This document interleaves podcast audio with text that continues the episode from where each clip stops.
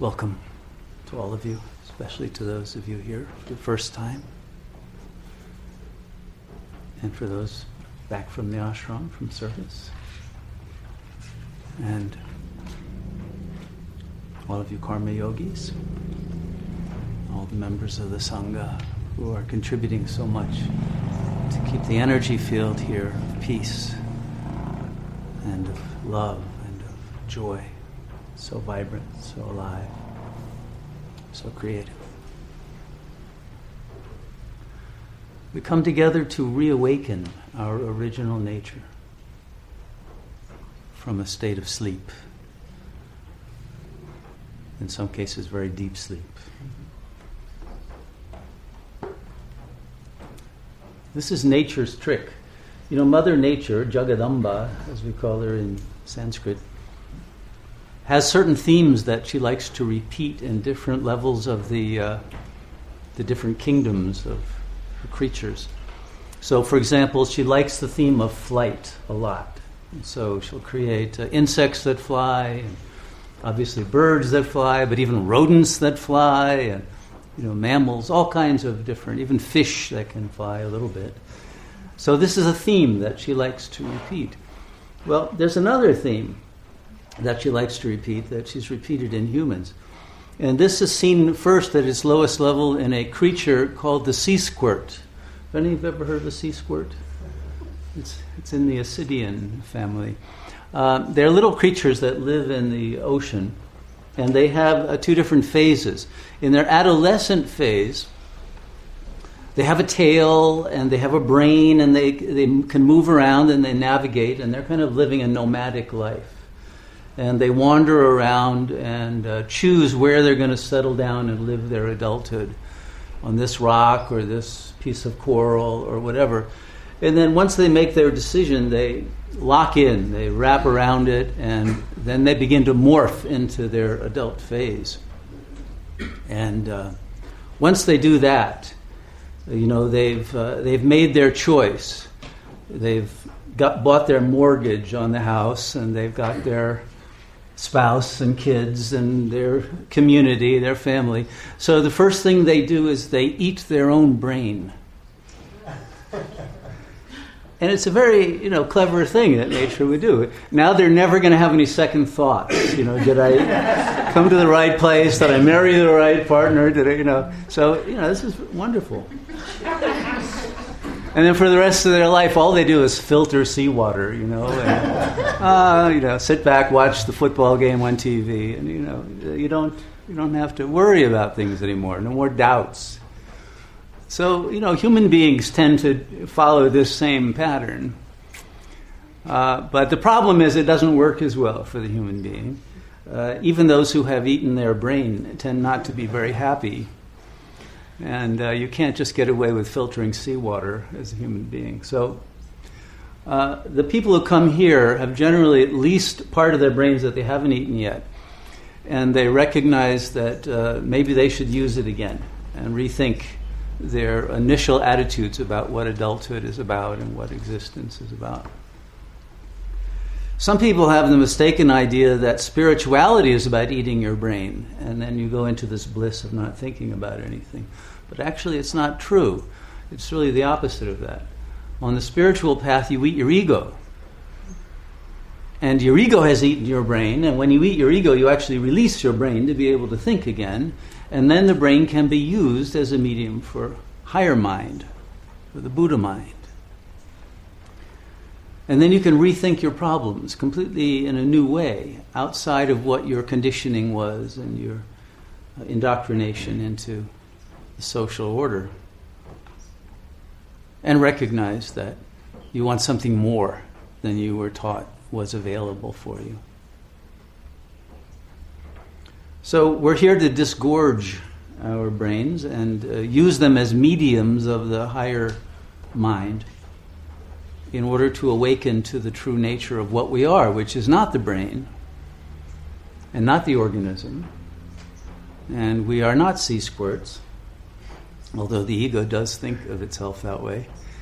And uh, once we have dissolved all of that, then the joy again returns, the love, the bliss, the peace of mind.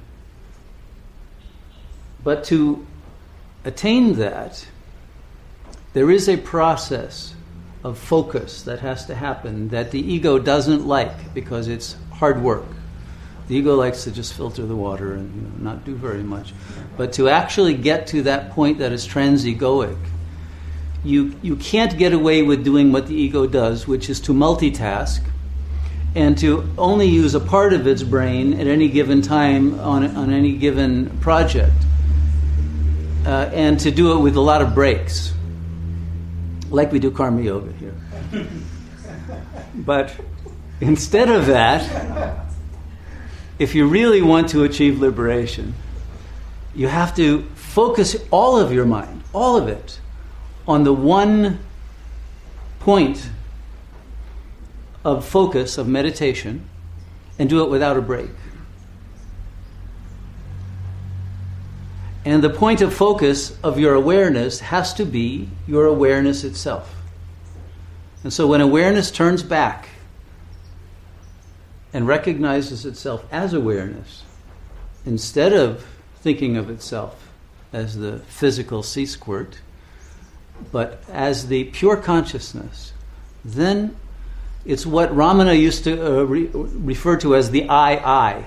The awareness meets the awareness and dissolves into a non objective realization of the infinite nature, the non localizable nature of consciousness that has nothing to do with any externalization or internalization. There's no duality of inner and outer any longer, no duality of subject and object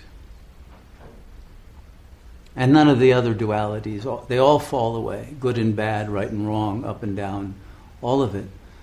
And there is just the space of pure awareness in its true nature as it is, not filtered through egoic narratives that produce pain and suffering. Uh, or mania or other kinds of delusions, but reality as it really is in itself. And not reality as an object separate from the self, but the self as the ultimate real. So that's what we're here to do is to sit and realize the self that is unknown to the ego and unknowable because it is not an object.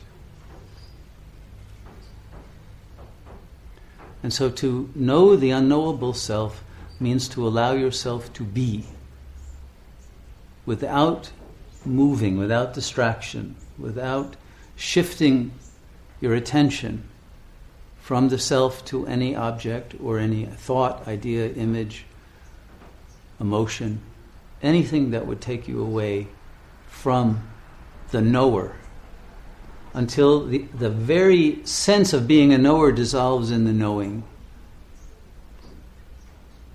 and there is only this energy that is awareness, but without any source and without any object. It is the ground of the field of being itself. And the reason that the ego mind has difficulty doing this is that it always wants to grasp onto certain attributes that it can objectify. And the awareness has no attributes. All the attributes have been projected into the world, which is a reflection of the self. But the self is attributeless, nirguna. Emptiness in the Buddhist terminology. But emptiness only of objective correlates, not empty of joy, bliss, love, peace, light. No, those are there, but not as attributes. It's luminosity of the awareness itself, not the light as some object coming at you or coming from you, but that which is.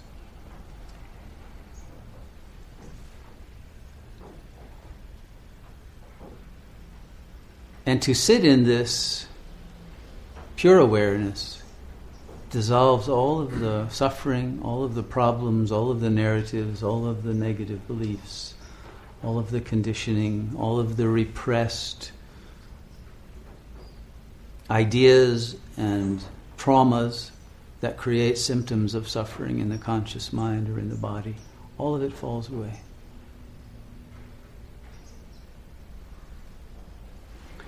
At first, this must be done with a lot of effort. This is the state called dhyana. You're making a lot of effort to keep the distractions from taking you away from the self. But at a certain moment of accumulation of the energy, the effort falls away as well. And it's just who you are, just what is. And it becomes the effortless action that remains constant even after the formal meditation is over. This is simply the beingness that is eternal. So let's make some effort to become effortless. But recognizing that the one who's making the effort is already liberated. It is the effort to realize that you are the effortless presence. And as soon as that realization has clicked because you've connected with it, the sense of one making effort dissolves in the presence. And that is grace, that's bliss, that is liberation. So let's liberate ourselves from the sense that we have to do anything to liberate ourselves, but by doing it.